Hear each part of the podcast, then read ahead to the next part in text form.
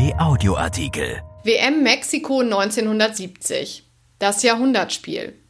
Vor 50 Jahren gewannen Brasilien und Pelé die WM in Mexiko. Das größte Spiel aber lieferten Deutschland und Italien. Von Robert Peters. 1970 ist das Jahr, in dem Bundeskanzler Willy Brandt in Warschau vor dem Mahnmal für die Opfer des Aufstands im Ghetto auf die Knie fiel. Es ist das Jahr des ersten deutsch-deutschen Gipfeltreffens in Erfurt. Es ist das Jahr, in dem Frankreichs ehemaliger Präsident Charles de Gaulle starb. Und es ist das Jahr, in dem der Fußball bei der Weltmeisterschaft in Mexiko so viele Höhepunkte und Sternstunden erlebte, dass es für Bücher reicht, die es natürlich auch gibt. Es war die schönste WM aller Zeiten, sagt der Frankfurter Nationalspieler Jürgen Grabowski. Ein bemerkenswertes Bekenntnis für einen, der in Mexiko in Anführungsstrichen nur Dritter, vier Jahre darauf in Deutschland aber Weltmeister wurde. Diese WM 1970 erzählt einige große Geschichten. Da ist zum Beispiel die der deutschen Mittelstürmer Uwe Seeler und Gerd Müller. Die Fachwelt war überzeugt, dass es nur einen geben konnte. Bundestrainer Helmut Schön, dem harte Entscheidungen ohnehin ein Gräuel waren, wählte den Kompromiss und stellte beide auf. Müller spielte im Zentrum und der damals schon 33 Jahre alte Seeler turnte als Mischung aus Mittelfeldspieler und Stürmer um ihn herum. Heute würde das Bild von der falschen Neun bemüht.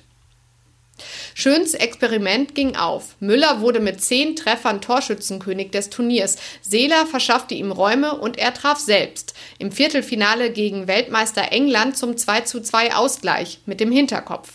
Es ging 3 zu 2 aus. Uwe Seeler hat die größte Leistung vollbracht, wie der gelaufen ist in der Hitze. Es waren manchmal fast 50 Grad auf dem Rasen, urteilt der damalige Mitspieler Wolfgang Overath. Müller gehört selbstverständlich zu den Hauptdarstellern eines Spiels, für das die Bezeichnung episch erfunden worden sein könnte. Das Halbfinale gegen Italien im Aztekenstadion von Mexico City wird vom Weltverband FIFA als Jahrhundertspiel geführt. Mit vollem Recht, denn es ließ in Fragen der Dramaturgie und Klasse keine Wünsche offen. Italien ging früh durch Roberto Boninsegna in Führung und stellte sich mit aller taktischen Kunst einem deutschen Sturmlauf bis zum Ende der regulären Spielzeit in den Weg. Torwart Enrico Albertosi brachte die Deutschen buchstäblich zur Verzweiflung, denn er hielt nicht nur wie ein Weltklassemann, sondern er sank, wann immer es ging, mit großer Geste und offenbar schwer verletzt auf den Rasen. Minutenlange Behandlungspausen holte er so heraus. Aber den Ausgleich verhinderte er nicht. Karl-Heinz Schnellinger besorgte ihn durch sein einziges Länderspieltor. Ausgerechnet Schnellinger, rief TV-Reporter Ernst Huberti in sein Mikrofon. Schnellinger verdiente sein Geld in Italien. Das war allerdings nur der Auftakt für das Drama der Verlängerung. Mit einem typischen Müller-Tor gingen die Deutschen mit 2 zu 1 in Front.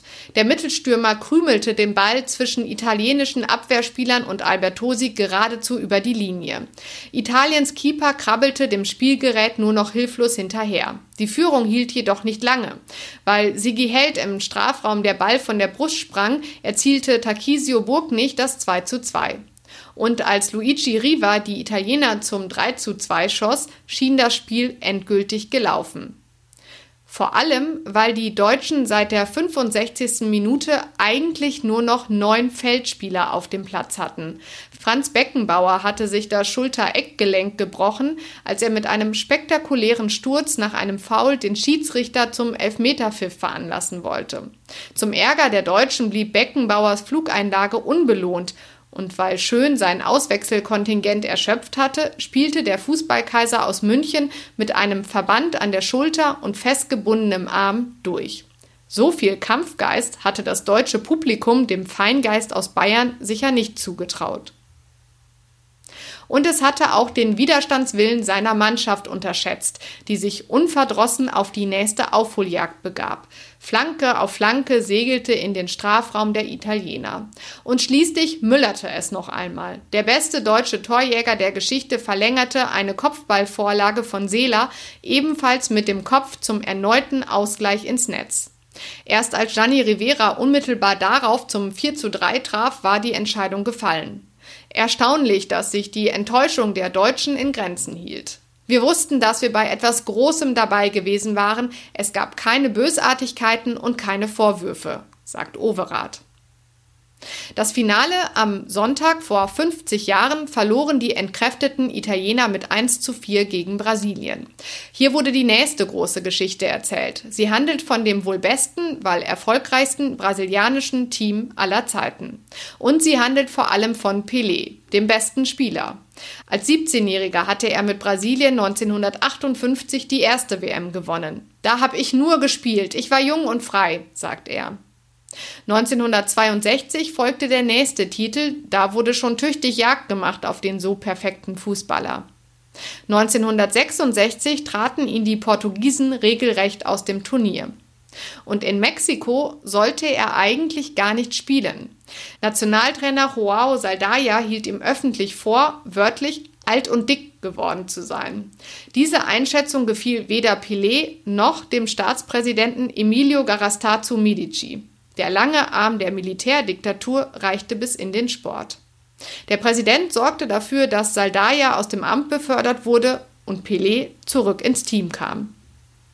Der Spieler nahm es als Verpflichtung. Unter Trainer Mario Zagallo arbeitete der Star hart wie nie an seinem Comeback. Der Druck war groß, ich war erwachsen und alle schauten auf mich, erklärt Pelé.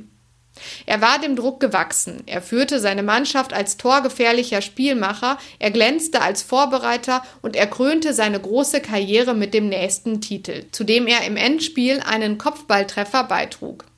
Ich wollte auf dem Höhepunkt abtreten, das ist mir gelungen, sagt er fast ein halbes Jahrhundert später.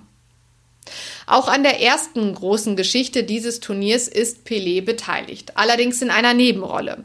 Seinen Kopfball im Gruppenspiel gegen England, Endstand 1 zu 0, wehrte der englische Torwart Gordon Banks mit einer Parade ab, die ebenfalls in die Geschichtsbücher einging. In England sprechen sie noch heute von The Save. So einmalig war diese Abwehrtat. Wer will, darf sie bei YouTube bestaunen. Wahrscheinlich war es eine glückliche Fügung für die Deutschen, dass dieser Gordon Banks im Viertelfinale nicht spielen konnte, weil ihn die berüchtigte Rache Montezumas ereilt hatte. Sein Vertreter Peter Bonetti sah bei allen drei deutschen Treffern in der Runde der letzten acht nicht eben wie ein großer Meister aus. Mit Banks hätte es das Jahrhundertspiel gegen Italien daher womöglich gar nicht gegeben. Wir hatten ein bisschen Glück, sagt Overath, und er lächelt leise in sich hinein. Erschienen in der Rheinischen Post am 20. Juni 2020 und bei RP Online. RP Audioartikel. Ein Angebot von RP Plus.